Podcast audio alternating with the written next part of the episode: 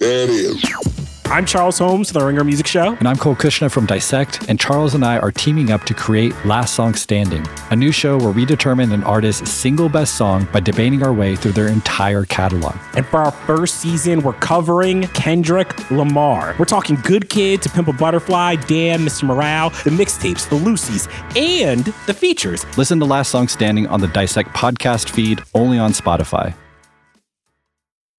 It's the mismatch presented by FanDuel. The road to the NBA Finals starts now, and FanDuel is the place to get in on the action. Right now, you can check out the new and improved quick bets, which are back and better than ever for the NBA playoffs on FanDuel. Find what you're looking for faster and easier with more props right at your fingertips. You can check out live bets like three minute markets and exclusive live bets like quarter player props, player assist combos, and more. So download the app today and bet with FanDuel, official partner of the NBA. The Ringer is committed to responsible gaming. Please visit rg-help.com to learn more about the resources and helplines available and listen to the end of the episode for additional details. Must be 21 plus and present in select states or 18 plus in DC. Gambling problem? Call 1-800-GAMBLER or visit rg-help.com. Today's episode of The Mismatch is brought to you by Hulu Plus Live TV. Looking for a better way to watch live TV? Stream your favorite sports and shows over 95 live channels with Hulu Plus Live TV. Get access to Hulu's entire streaming library, Disney Plus and ESPN Plus all in one plan. Start your free trial of Hulu Plus Live TV today. Live TV plan required, restrictions apply. Offer valid for new and eligible returning subscribers only. Access content from each service separately. Learn more at hulu.com.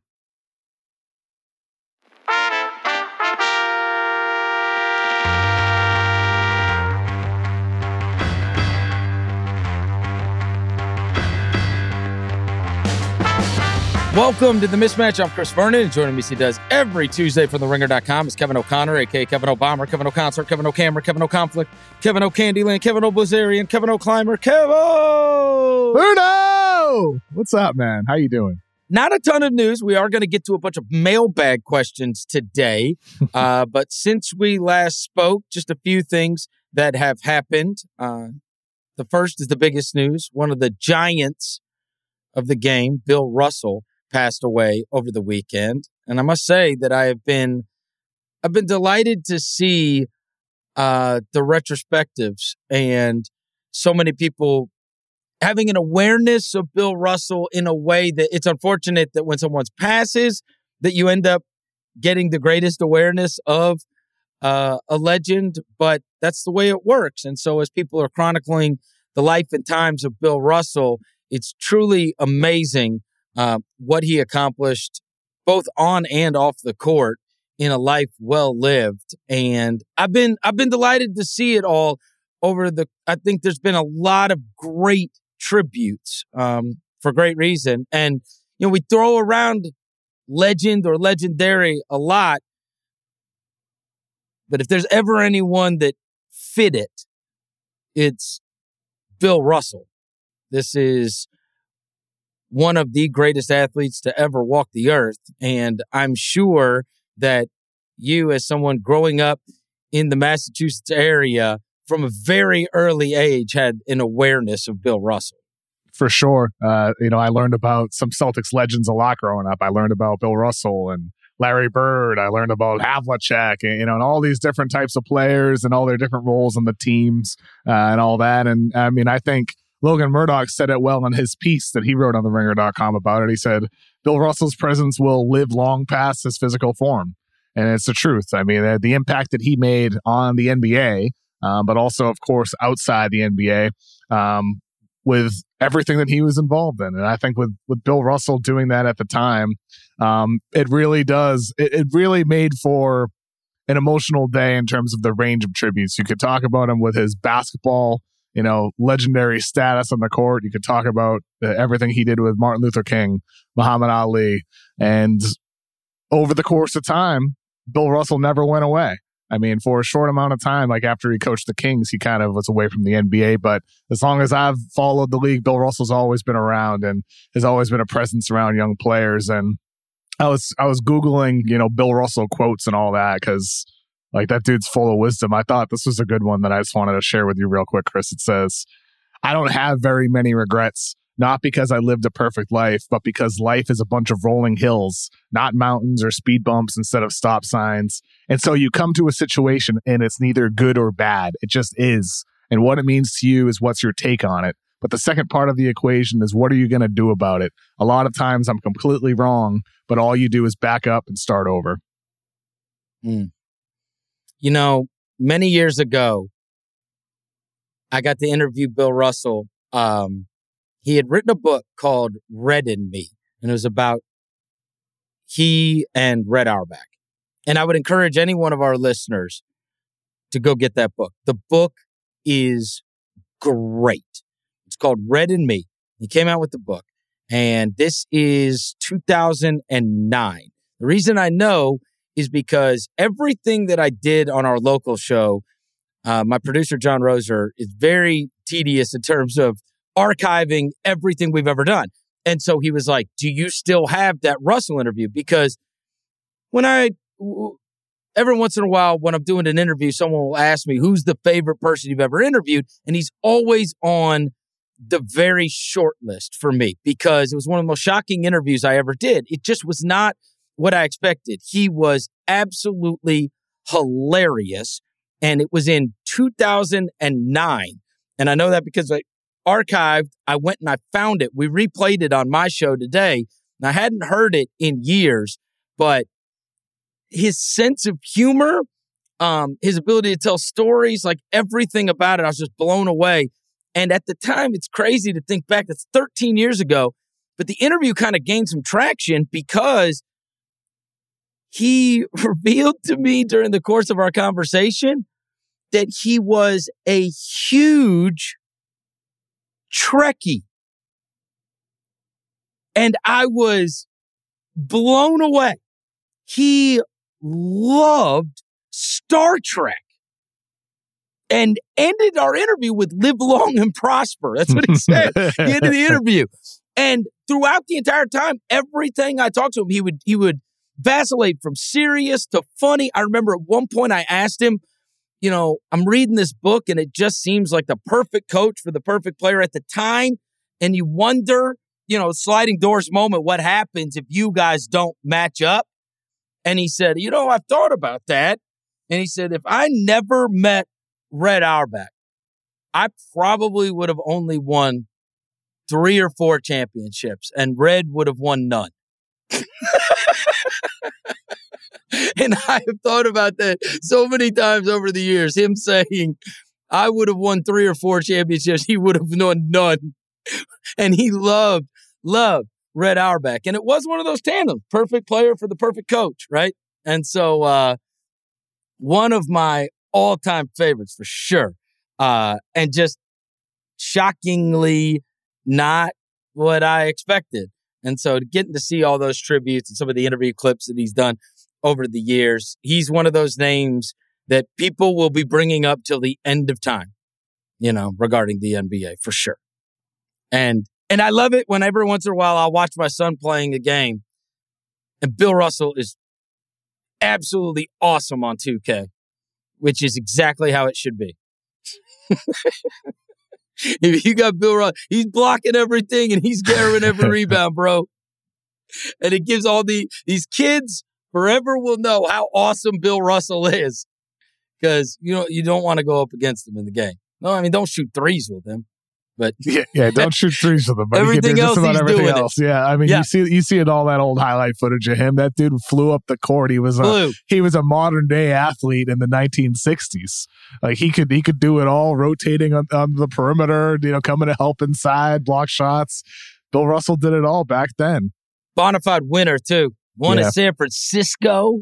Oh yeah, won everywhere he went. Everywhere he went, he won. Yep. Every level he won. And, and I, I love that 1969 last championship, the clip of him being interviewed after the game, when he's just talking about it's these guys, it's these guys in this locker room. You know, even even in that moment after his 11th championship ring, he's still, yeah, he's still talking about everybody else in that room. It's So pretty cool. wild. Yeah, So A wild. tr- a true winner, on and off. Rest in peace, Bill Russell. Uh, the only other thing that's happened is like the tampering stuff coming out. You know, the Jalen Brunson stuff with the Knicks, the uh, the stuff with the 76ers, PJ Tucker, Danuel House. Hey, the Celtics signed Bruno Caboclo too, and Noah Vonleh. That- Yeah, that's some awesome. news. Yeah, that's some news. Yeah, well, the we don't talk about Bruno. Um, Bruno was here in Memphis for a long time. I saw him. Yeah, you had He him. played in summer league. I saw him out in Vegas. Bucks got uh, DeMarre Carroll as an assistant coach too. Really? Yeah, there was a Damar- DeMarre Carroll going on Budenholzer's staff. Yeah, he was on that 60 win team. Yeah. Warriors got Michael Green. That's another thing. Yeah, that did happen. So the tampering thing, you know, doesn't it feel like the NBA? The NBA has to dock somebody like a second round pick when somebody calls it bitches about tampering. That's how this feels to me. Yeah, I agree. You know, they don't take it that seriously.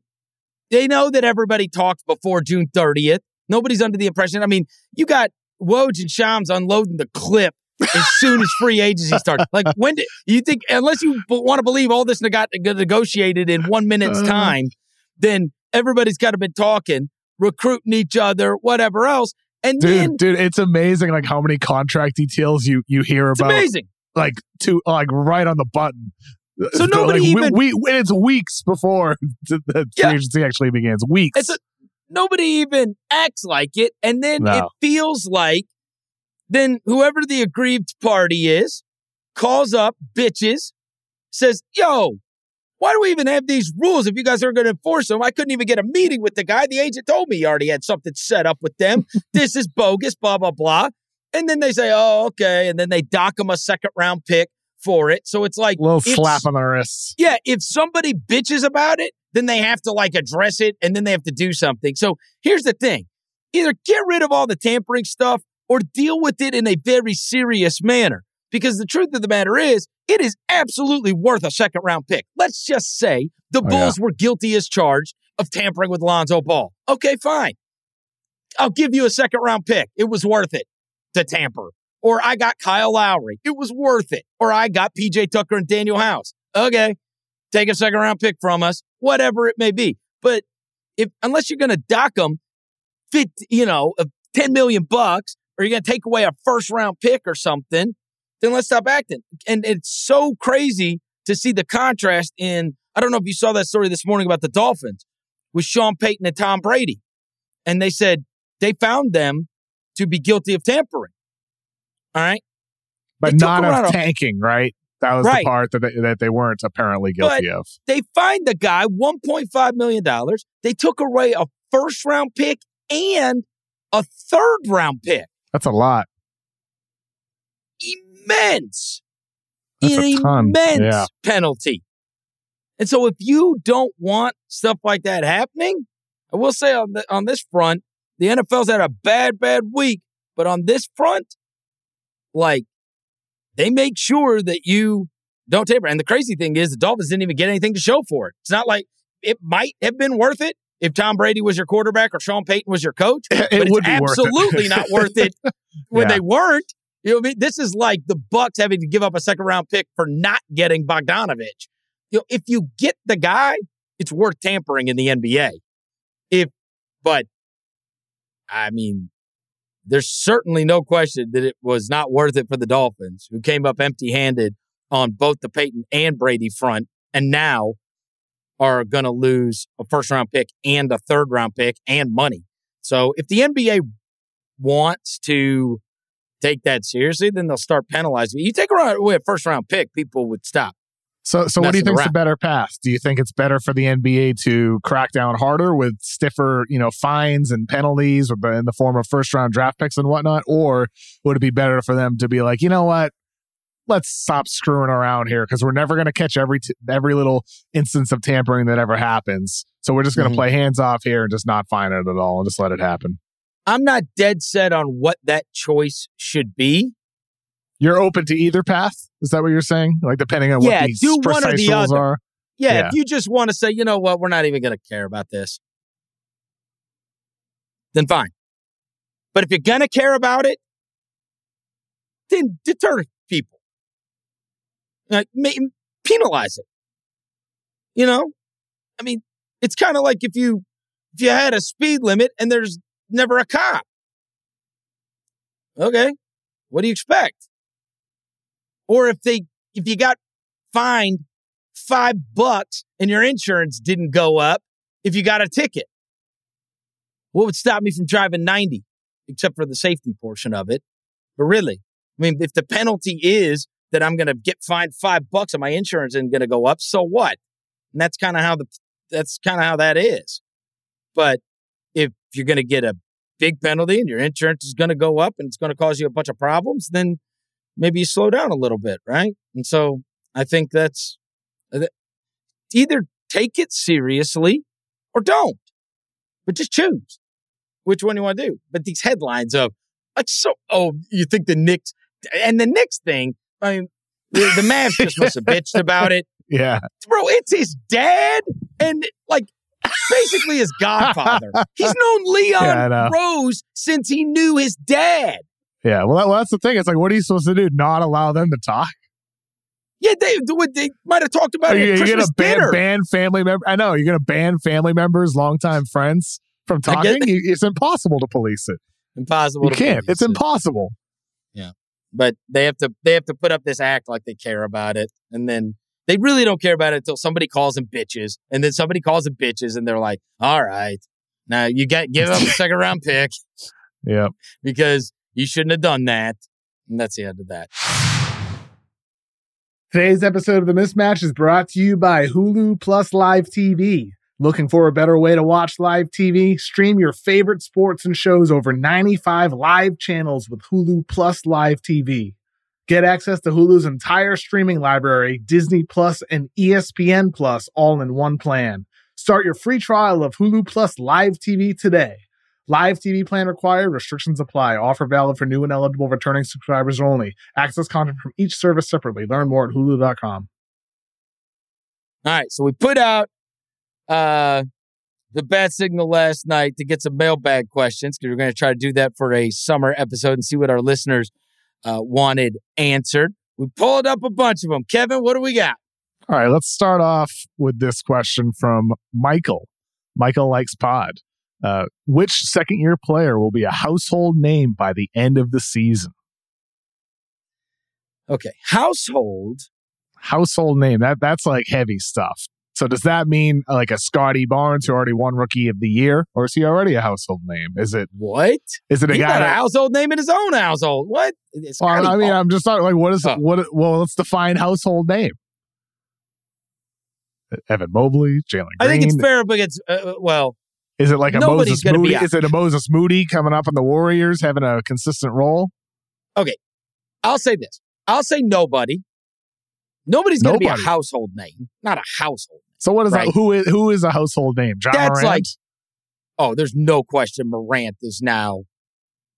th- The, the non NBA fan can have an awareness of Ja Morant. so a household name is something like a casual basketball fan. yeah, I mean, uh, uh, Morant's in Spider Man commercials. yeah, Come on. Uh, yeah, yeah, Like, I that's, mean, that's a- it's a different level of fame. It's somebody of that status. So if that's the case, I'd say nobody. If that's the bar, I don't. Th- I don't think Cade Cunningham will be a household name yet.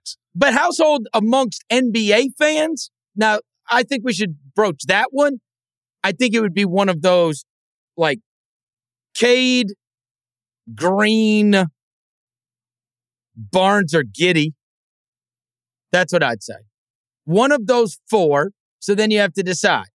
I think Cade will probably get a little overshadowed by the Ivey dunks that will inevitably become massive highlights because he's not a spectacular highlight guy. Green is. Green is a spectacular highlight guy, but that team's going to suck. And they're never going to be on national television. So that's tough. Same thing goes with Oklahoma City. They're going to be the better team and they're exciting, but that's going to be kind of a fun league pass team. So Scottie Um, Barnes. I don't think any of them are going to be on TV enough because Toronto won't either. You know, Well, Scottie Barnes Barnes, is- does does have a whole country though. it's usually highlight factories, though. Yeah. That's the guys. Uh, wouldn't you say Green's got the he's got the best chance to have the best highlights. The ones Sure. that like the viral stuff, maybe go for Yeah. 50 something points, maybe straddle somebody's head on a dunk. Like that's kind of, yeah, I don't know. Kuminga and Moody, they won't play enough. They won't play enough. Not when they're bringing back Wiggins and Green and those guys. I mean, that's going to be another year of them not, they're not going to be, they're going to be reserve players. So, yeah, I guess Green. Mobley's not a highlight guy either. Yeah, Green, Green or Barnes. I think the, the one of those makes sense for different yeah, reasons. I think just to hit, I think just to hit the level of fame, and you could see Jalen Green averaging a billion points too. So similar question, you know, just along those lines from Andy. He said, "Which team is most likely to make a Memphis-like leap next season? Could it be? Could the household name be a player on a team like Toronto? You know, does Toronto get even better than 48 wins last year? Is it Cleveland? Are they, are they taking a leap? Somebody like that? I think that's the New Orleans. I, I think the safest bet. Look, the Memphis type leap is really crazy to pull off because you're a play-in team that then had the second seed. That yeah. It's very unlikely for anybody to be the second seed, but I think you named both. Pelicans, Cleveland. Those would be the two that you could foresee a circumstance where they uh, Cleveland before they got destroyed by injuries were around the 4-5 area. You know, Another And- year, Darius Garland better, Mobley better. Yeah. Yeah. Kevin Love's still there. They running it back with Rubio, who the Rubio injury was a killer last year, and then Mobley got hurt. And I mean, they just got really ravaged. They had a really good record for a long time. And then that last month and a half just went to hell in a handbasket.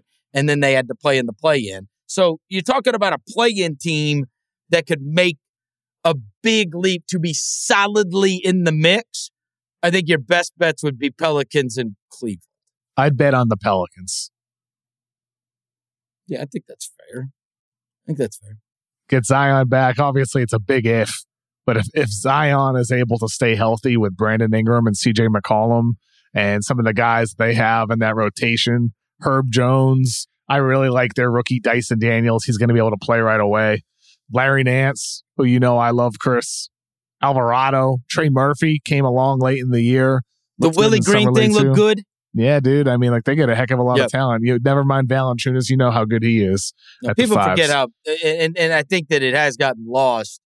What an absolute freak Zion is when he does play. He's never been bad when he's played. No, he's always He's- been he's been awesome. He's never been less than amazing. yeah, he's been incredible. It's not like he was ever even like hampered. We never even saw him be average. No, He's either playing and he's one of the best players or he's not playing.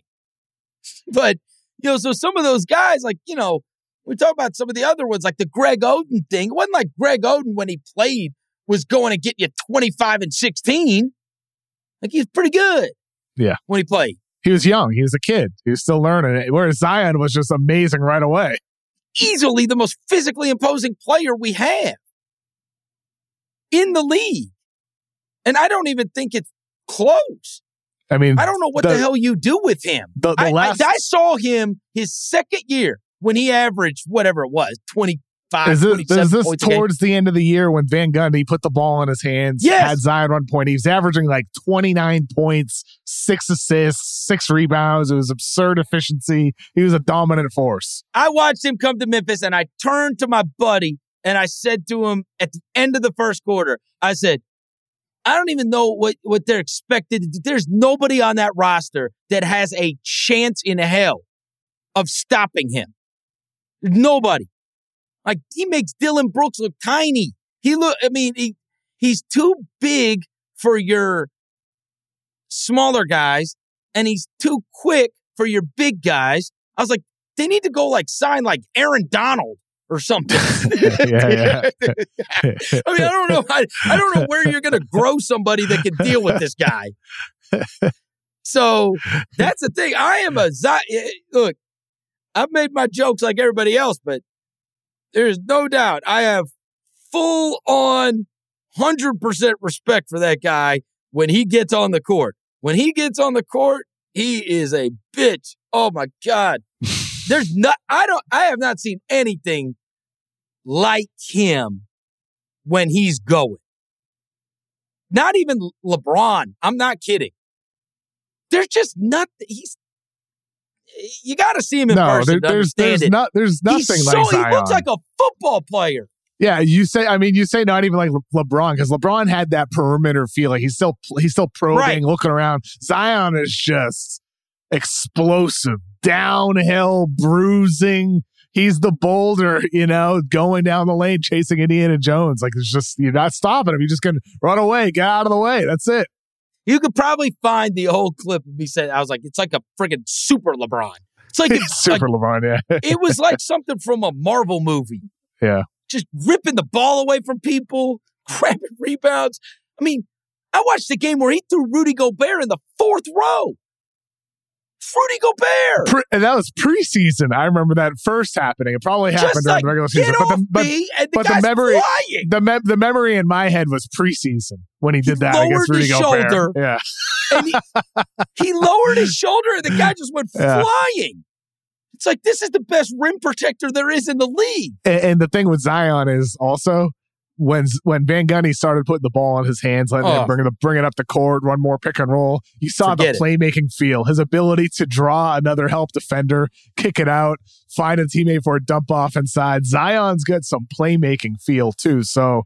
I don't know, man. You plug him back on in this Pelicans team that looked damn good after getting CJ McCollum. You add that all up together. If, big if, the biggest if, if Zion is healthy, they're going to be like potentially making a deep playoff run. That's the way I it's feel. a, well, it. you you're gonna have to see how it is all gonna mesh because those are guys that have all had the ball. yeah, yeah, you're right. You're right. There's none of them are role players. You're right. CJ It's- CJ can play off ball though. He can. We know he can. He did with Dame. None of those four players. Herb's a role player. None of those four guys are role players. CJ, Brandon, Zion, Jonas. None of them. None of them are role players. All guys that take shots. There's nobody that just keeps the ball moving and doesn't need, you know, the looks. And so that's that's always the issue with teams that have that that many guys like that. You're talking about like them falling into your turn, my turn. Right. No movements. Right. Well, yeah. And They had pretty good movement last year, though. I mean, granted, Zion changes everything. Uh, you know, if you have a presence like him, you're right. I, I just, I just think if you're Willie Green, the amount of lineup combinations you have, you can play with Jonas at the 5 Mhm. You could play with like a Herb Jones, Zion, Larry Nance front court, and be supersized, but also still have flexibility that small ball lineups tend to provide. And I don't know. I just think there's so many different combinations that they're never going to have a weak lineup. That that's that's the way I'm thinking about that Pelicans team with what Willie Green could do on it. So you're right. Like maybe if you have all four of them on the court at once, they got a lot to work out. But almost all of the lineups is going to have at least one, probably two, and that's gonna that's where like all the pieces are going to really start to blend together in a in a really nice way. I think for them. We'll see though. It'll be very interesting with the Pelicans because they have to prove it, and the big if is still Zion. So even with them, I've I've said before how they should go for Kevin Durant. They should trade Ingram and picks for Kevin Durant. Do you think they should do something like that if KD were open to actually going there? Is that worth it? yes. Okay, I agree. I think it's a no brainer. I, it's I, Kevin I- Durant. and, and I love Brandon Ingram. Yeah. I love Brandon Ingram so much. I once said the Lakers should be hesitant if you trading can get Kevin Kawhi. Durant, you get Kevin Durant. Yes, you go get, and also because you got to capitalize uh, on what you're going to think is going to be a healthy Zion season. You can think about five years down the line, six years down the line. But let's just be real with Zion. Like he's fragile, and his weight, his size, with his explosiveness, the injury history. You get the time. The time is now. That's when you got to go for it if you're the Pelicans. So if you get, if KD says, you know what, I'll live in New Orleans from October until maybe June. I can do that you go out there and you do it. Even though you love Brandon Ingram, you go out, you go get Kevin Durant. This is from our buddy Kirk Henderson. What's the best game you've ever seen in person? That's a good question. I think best, first? yeah, best game that I ever saw in person. Um, I think the first one that comes to mind is Isaiah Thomas scoring 53 for the Celtics against the Wizards. Um, just you know the the emotional weight of that game after losing his sister, dealing with the injuries. He had a mouth injury, never, and of course the hip injury. Um, for him to go out there and score the way he did, like that was that was an emotional night at TD Garden. Like the whole the whole game was probably it might be the loudest that I can remember an arena getting. That arena was a, was just absolutely crazy that night, and um, that fan base loved Isaiah Thomas so so so so much. So for the little guy, for the little guy, um, shout out to Tommy Heinz, and to go out there and have one of the best performances of his entire life, one of the best performances I've ever seen. Fifty three points on thirty three shots on May second, twenty seventeen. Celtics won one twenty nine. 119 in overtime. Um, Isaiah Thomas, uh, that that's the best performance I've ever seen, and um, feel like I, I feel it emotionally because of what it felt like in that building that night. Think, uh, I think probably the I've got ones that probably I think about more, but maybe just in terms of competition wise, I can't remember which year it was. Maybe it was was uh, 2011 or 2012, game four against the Thunder. The Grizzlies played them and it went to triple overtime, which you very rarely see. At the end of regulation, Mike Conley hit a three. At the end of overtime, Greivis Vasquez hit a three. And then uh then there was a tie up by Harden hit a three. This one they still had Harden.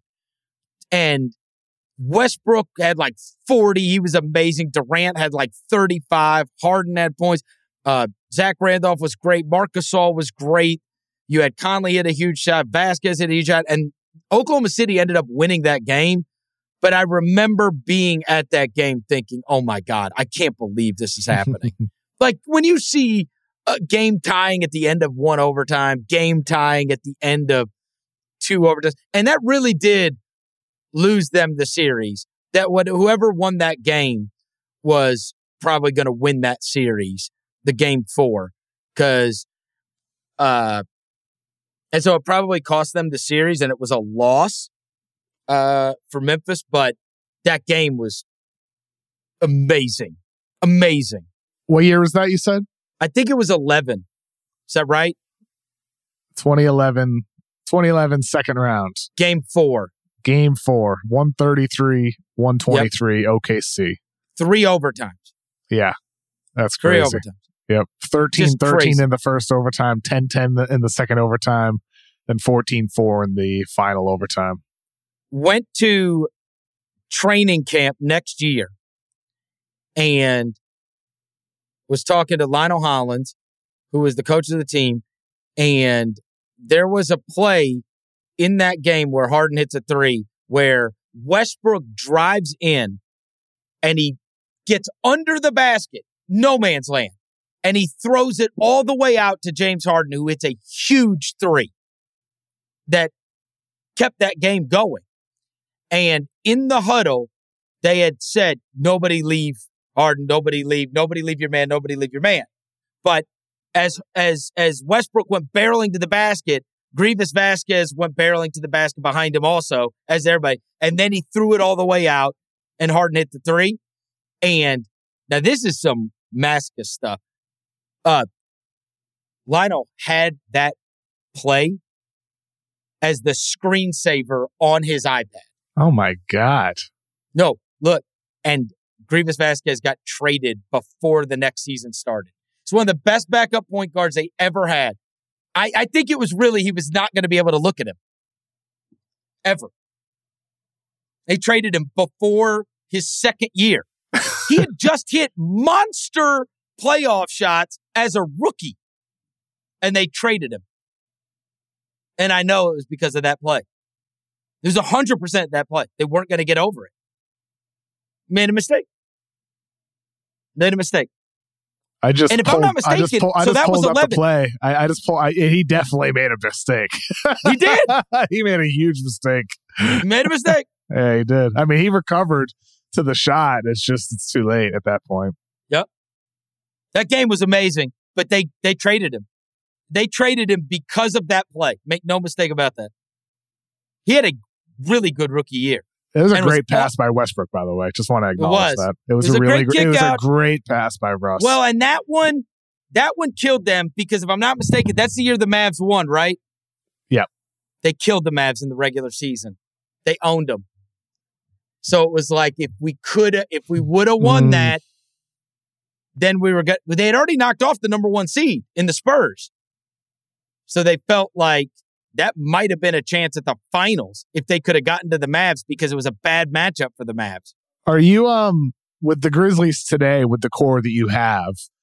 Do you ever worry it's not going to be enough because of what what happened in the early 2010s, or does this just feel like a new, brand new, clean slate, and you're not even worried about the past? Okay, Yeah. good. I'm, I'm glad you feel that way.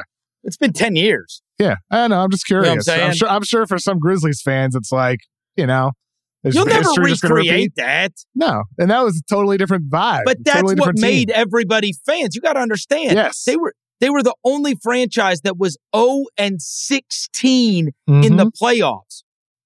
They had never won a playoff game. It's insane. They got swept all the other times in the 2000s. Thanks, Pau Gasol.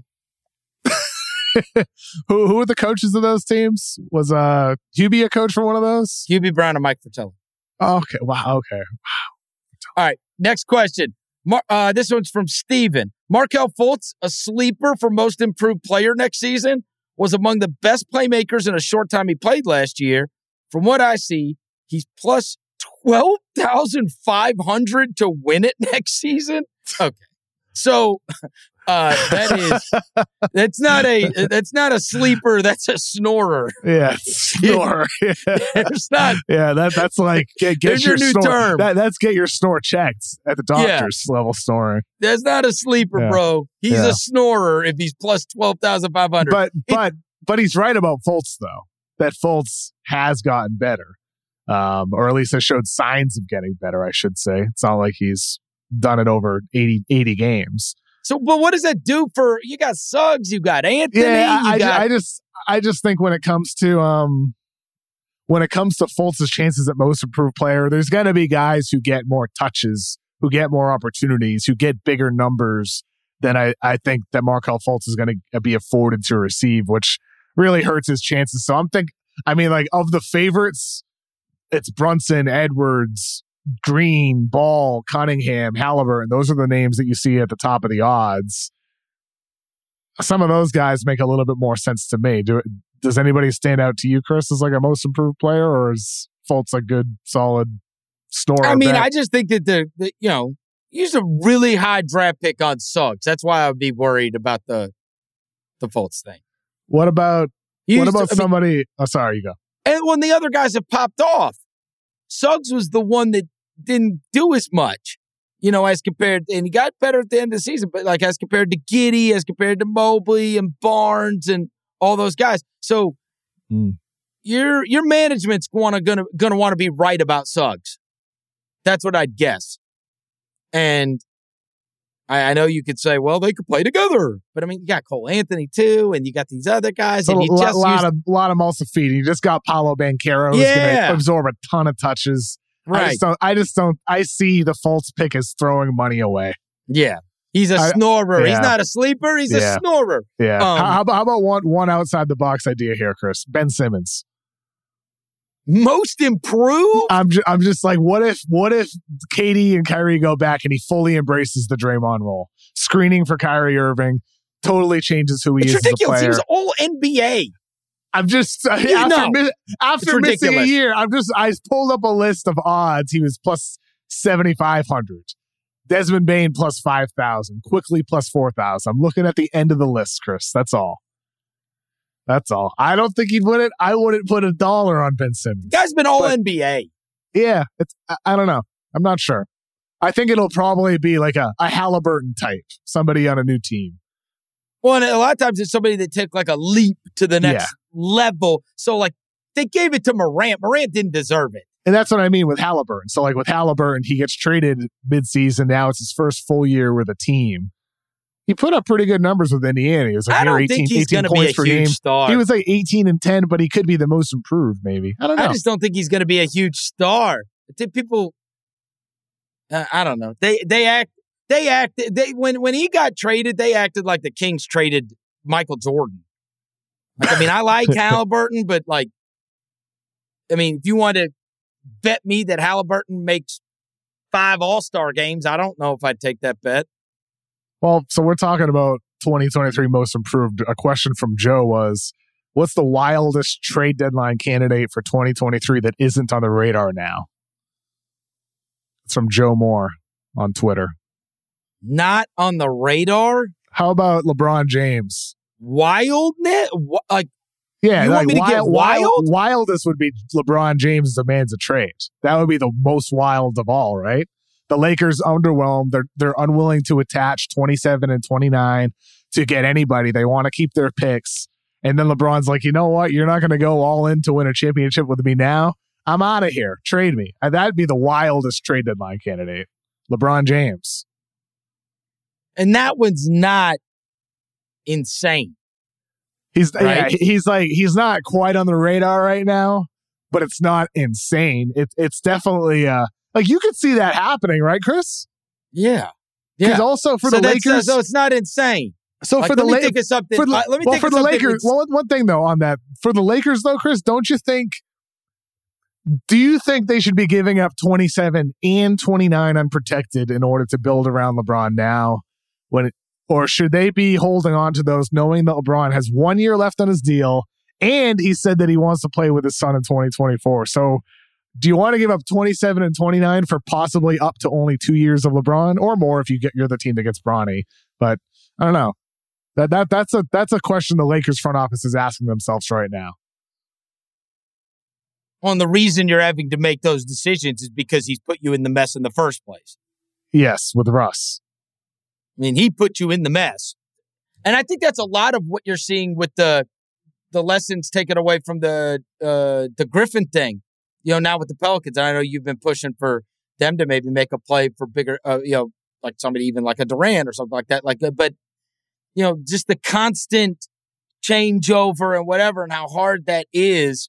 You know, you keep on trying to bring in guys and then you have to move out guys and you got to, you know, some guys don't fit with them and some guys, you know, it, it's not easy. It's not easy. And he wants his guys and he has a say in the matter, but now you're in that mess and I understand if you're not, if you're done conceding. I do. They just signed like almost every clutch free agent though too. I know. you know. I know. like, what more do you, and you want me to lose my draft picks? yeah. You know what I'm saying? Do you think do you think they should give him up though to get I get think Kyrie they should have just kept Alex Caruso and KCP and like they had a team that won the title. Like should have run it back with their guys. Like, but I'll now never considering understand. considering where they are now though, do you think they should give up 27 and 29 to get Kyrie? No. How about Miles Turner and Buddy Hield? Uh think about it. Yeah. Yes. Yes. Hmm. Yes. When's the last time Kyrie Irving made a team better? Like when he was on the court, they were better than he when he was off the court. And also Kyrie isn't like actually available until Kevin Durant were to get traded anyway. Yeah, I I, I So I'm like, sorry, like, Ky- like Kyrie's not getting moved unless KD I know he's a big moved. name, but the Yeah. Celtics and the Nets were better when he wasn't playing than when he was. And never mind how things ended in Cleveland when he didn't Yeah. talk to the team for weeks. Right. And not exactly the beacon of reliability. If I'm LeBron, I'm not totally sure I want Kyrie. I might rather have Buddy Hield and Miles Turner and whatever other additional flexibility you get from those guys in, a- in, in a deal. trying to think of something that would be like, Like unfathomable. Like you can't even see a pathway to it right now. I'll give you one. Okay. Oh, you're going to like this one. Draymond Oh.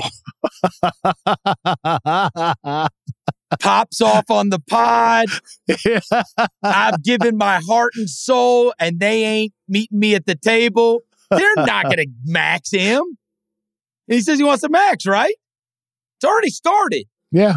the disrespecting, and He's already so maybe flirt- that's not He's that flirting insane. with LeBron. You see the photos of him with LeBron all summer. They're hanging out a lot. Emotional guy, Yeah. right? That would feel like this was a personal affront. You know what I mean? Mhm. Uh, That'd be a cool heel turn, right? For Draymond and the pod. I mean, if there was somebody that would pull off a heel turn, couldn't you see that? Oh, it'd be great. he should consider that's good for content. Yeah, and I'm trying. Uh, yeah, I'm That's a good one. think- Yeah, there's a there's one that I guess it is fathomable, but you know, thinking about how they're gonna have a chance to win the title and those guys together or whatever else. It's just because of that contract stuff coming out, Oh yeah. right?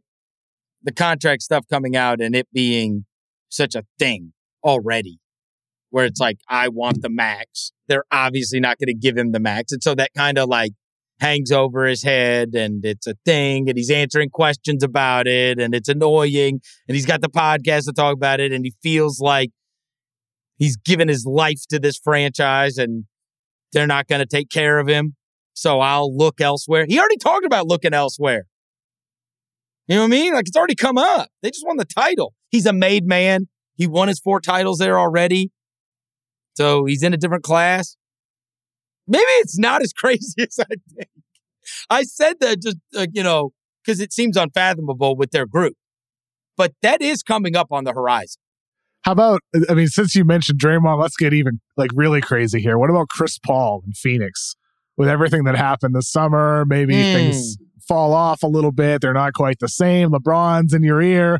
Hey man, we got Russ and two first round draft picks that we can still offer. He's never done way. that, though. He's I know never, he's never been that it. guy. That- that's what I mean. Like it just it No. feels like it feels like it's not going to happen. Like there's a zero percent No. chance. he played it out in Oklahoma City and drugged them to Yep, almost a friggin' home court advantage it's team. not him. I just don't see it. I don't see it either. I'm just No. trying to get really crazy. Yeah. I don't know. I, I I think you picked a good one there with Draymond, where it's not going to happen, but you could maybe sort of see it happening, and then with LeBron and the Lakers, we could see that happening. All right, this is from Josh. Hey, fellas, time we checked in on players you still have stock on. Oh, we'll do this before the season. But which player islands Yeah. are you keeping the lights Yeah, on? we we could we could uh we could do like a full episode on that. yeah, we'll do a full episode. Obviously, Marvin Bagley for me, though. I mean, I, I, I'm, I'm a, I'm on Bagley Island. I had a few Detroiters, Detroitians, Detroit. What, what do you call it? What do you call someone from I tend Detroit? to shy away from those. I just say people from, Detroiters, I just like to say like people from Detroit. People from Detroit. Yeah, that's yeah, typically what I remember go. my with. remember my Denmarkian friends. I've heard Yeah. about that till the day I die. that was good. My Denmarkian yeah, friends. yeah I, I tend to stay away from those because I never Yeah. have any idea. So a couple of them were there with me. Me and my homies from Detroit. but that's about see? it. That works great. Yeah. And we got to put up with John Hollinger still like banging on him all the time. But Marvin, we got a big contract in the offseason. Fun young team. Future looks bright. I'd say Bagley and Sexton are the two that I'm still married to. Well, Sexton's already good. I know. But I mean, he's gotten offered pennies on the dollar. Yeah, that, that's fair. Well, I mean, you know, I guess I'd I'd go. I'd stay in the same locker room as you, Chris. And I have no choice but to hold my stock on Killian Got Hayes. to. I got no hold- choice. What am I going to do? Sell at a loss right now?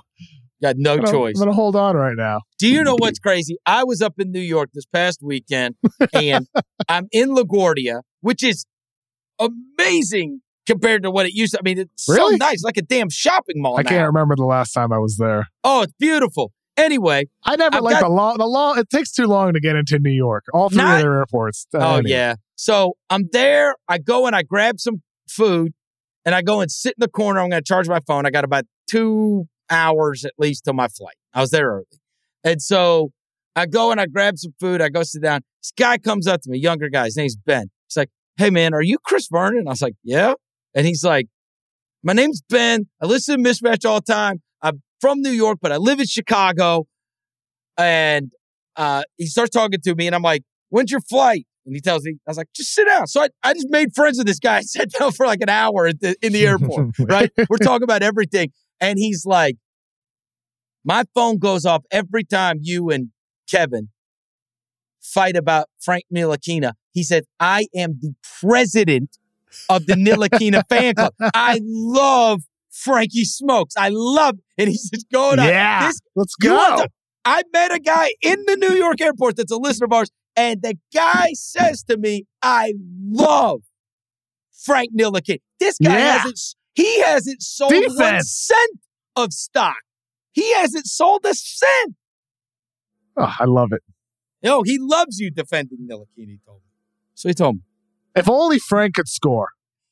Oh, If Frank, if Frank could score the ball, he'd be getting paid tens of millions of dollars, Chris. If he could just score the ball, because he could defend, he knows how to pass, dribbling and scoring. Those are the issues. Put it in the bucket, Frank. hey, that's called. Uh, I saw that movie one time. What was it called? Oh yeah, the Michael Gilchrist story. Oh, you watch that?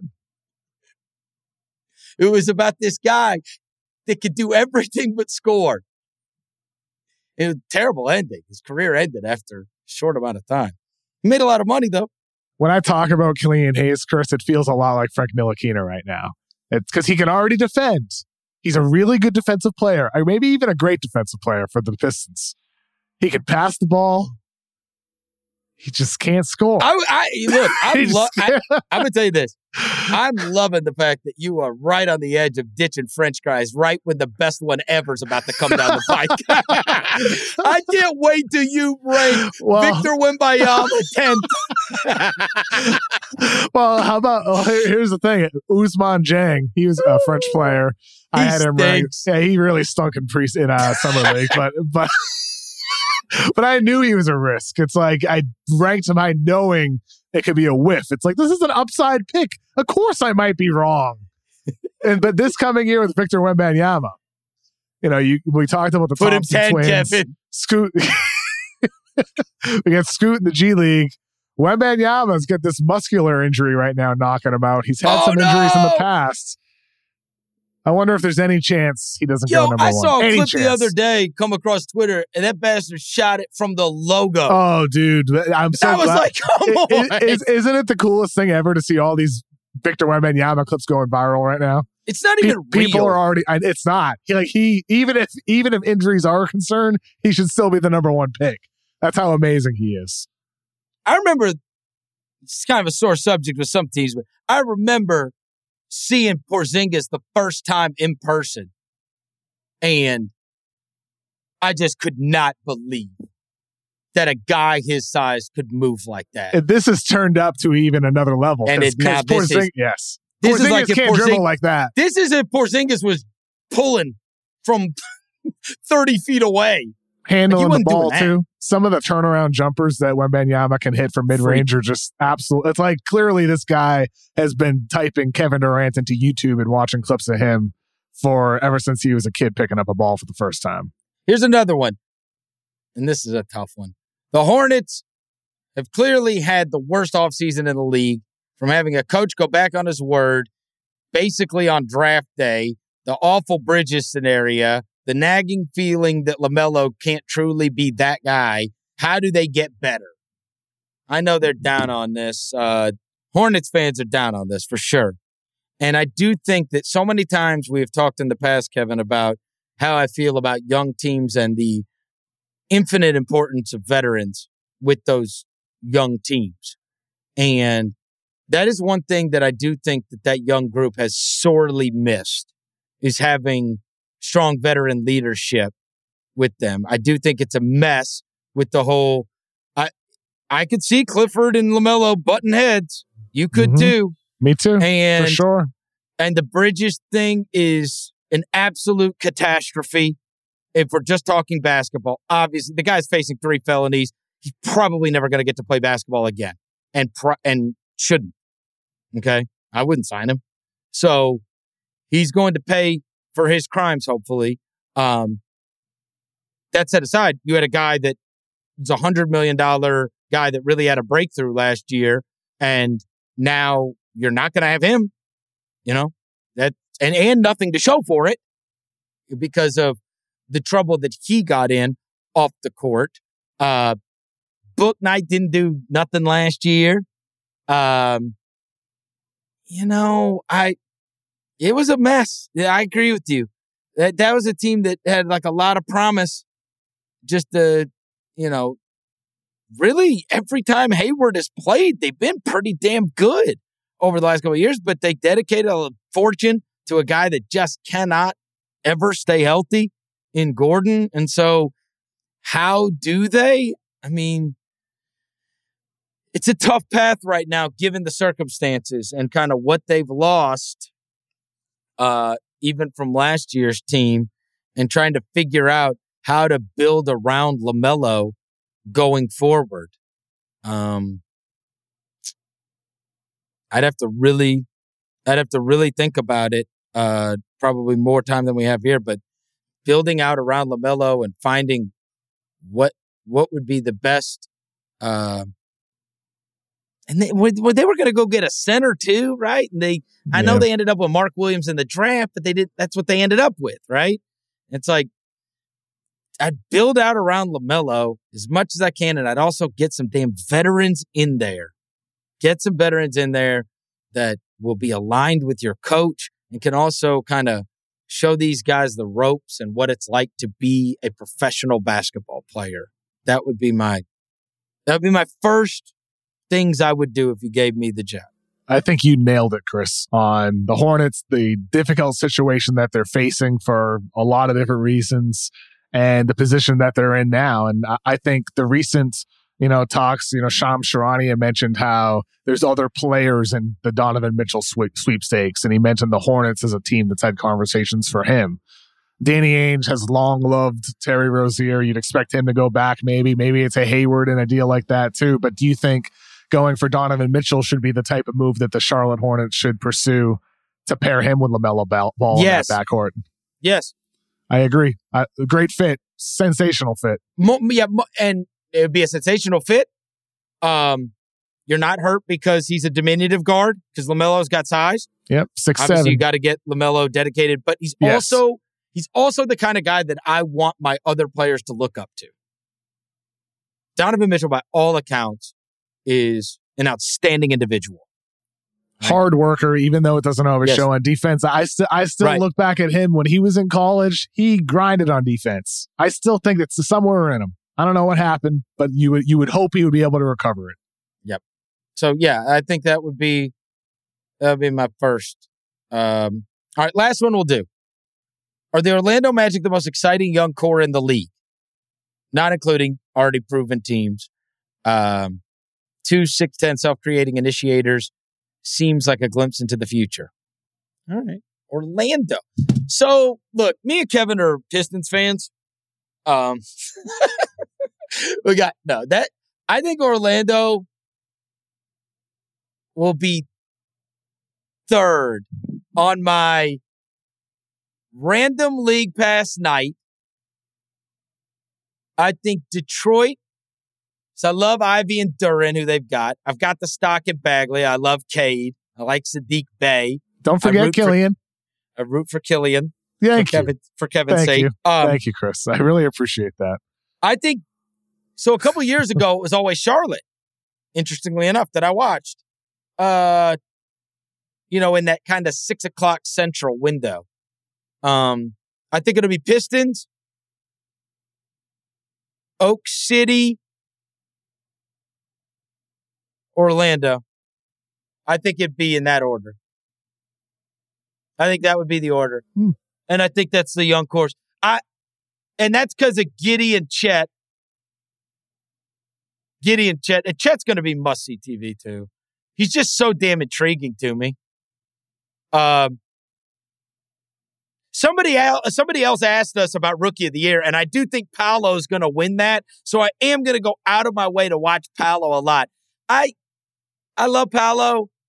Uh, I really like Suggs coming out, and so I'll root for his success. Um, and I think people have gotten down on him, and just give him time because I think he's a player. But I don't really care that much about. I, I, I mean, I think if you're an Orlando fan, you care about Franz, you care about Fultz, you care about some Bamba. of the other guys, but they're not as fun to me as like Giddey and Holmgren. Yeah. I mean, Giddey, Giddey and Holmgren have already shown some of that playmaking chemistry. However, though, Chris, I think there's a chance, depending on how the system looks with the Magic, how they're utilizing Banchero, that could be pretty exciting to watch. Oh, be, well, oh, let me say this. They, they, There, they got, a- they got a lot of passers on that Magic roster. I'm gonna make and I'm gonna make Magic fans feel better. I think they'll be they've probably got the best chance to be the best of those three.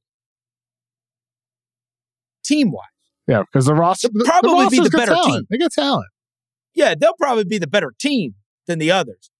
Uh, and oh, I forgot they got Bol Bol. Yeah, probably. And they and they brought back your boy Bamba. Yeah. If they go Twin Towers, if they go Twin Towers, yeah, I mean, I but I think Banchero will win Rookie of the Year. So I do think they're up there. I just think I like Detroit's is more fun. And I'd say I'd say Detroit, Oak City, Orlando.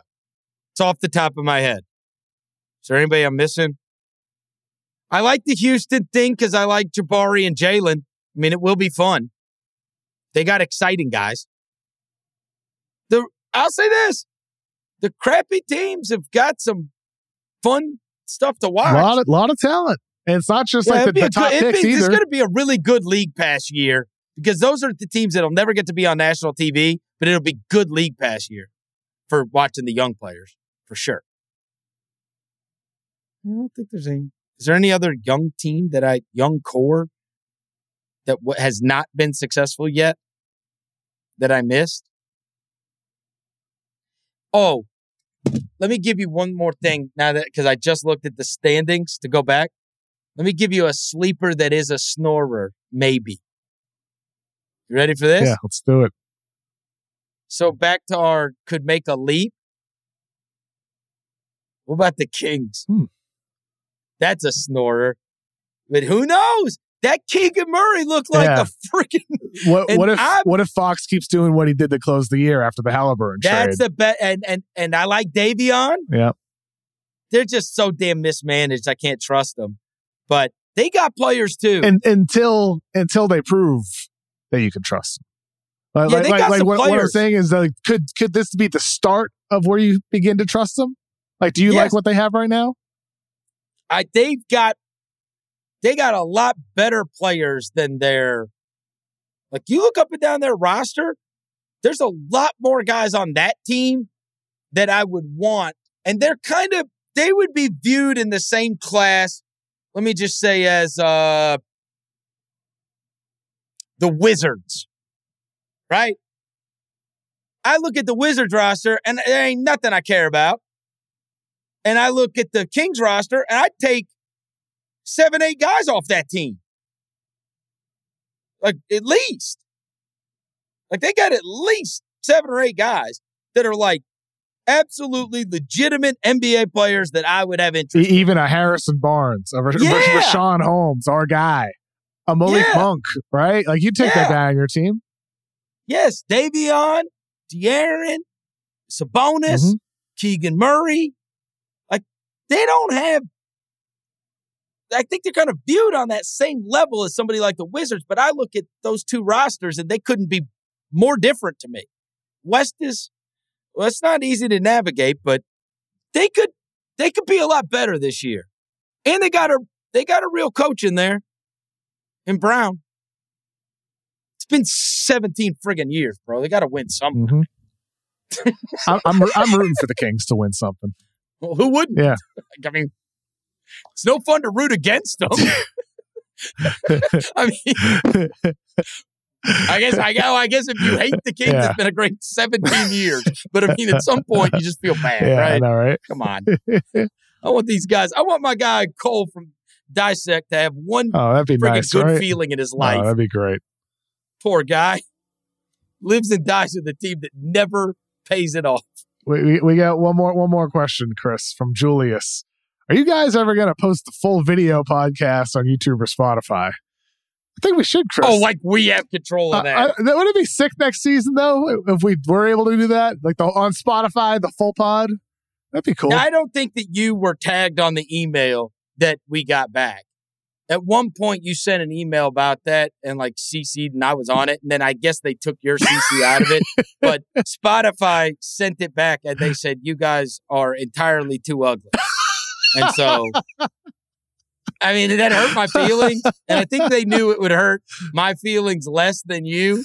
So they took you out of the email. But that's what we were told. They told us we were too ugly for Nah, YouTube. I've, I've been Or I've been ghosted. video.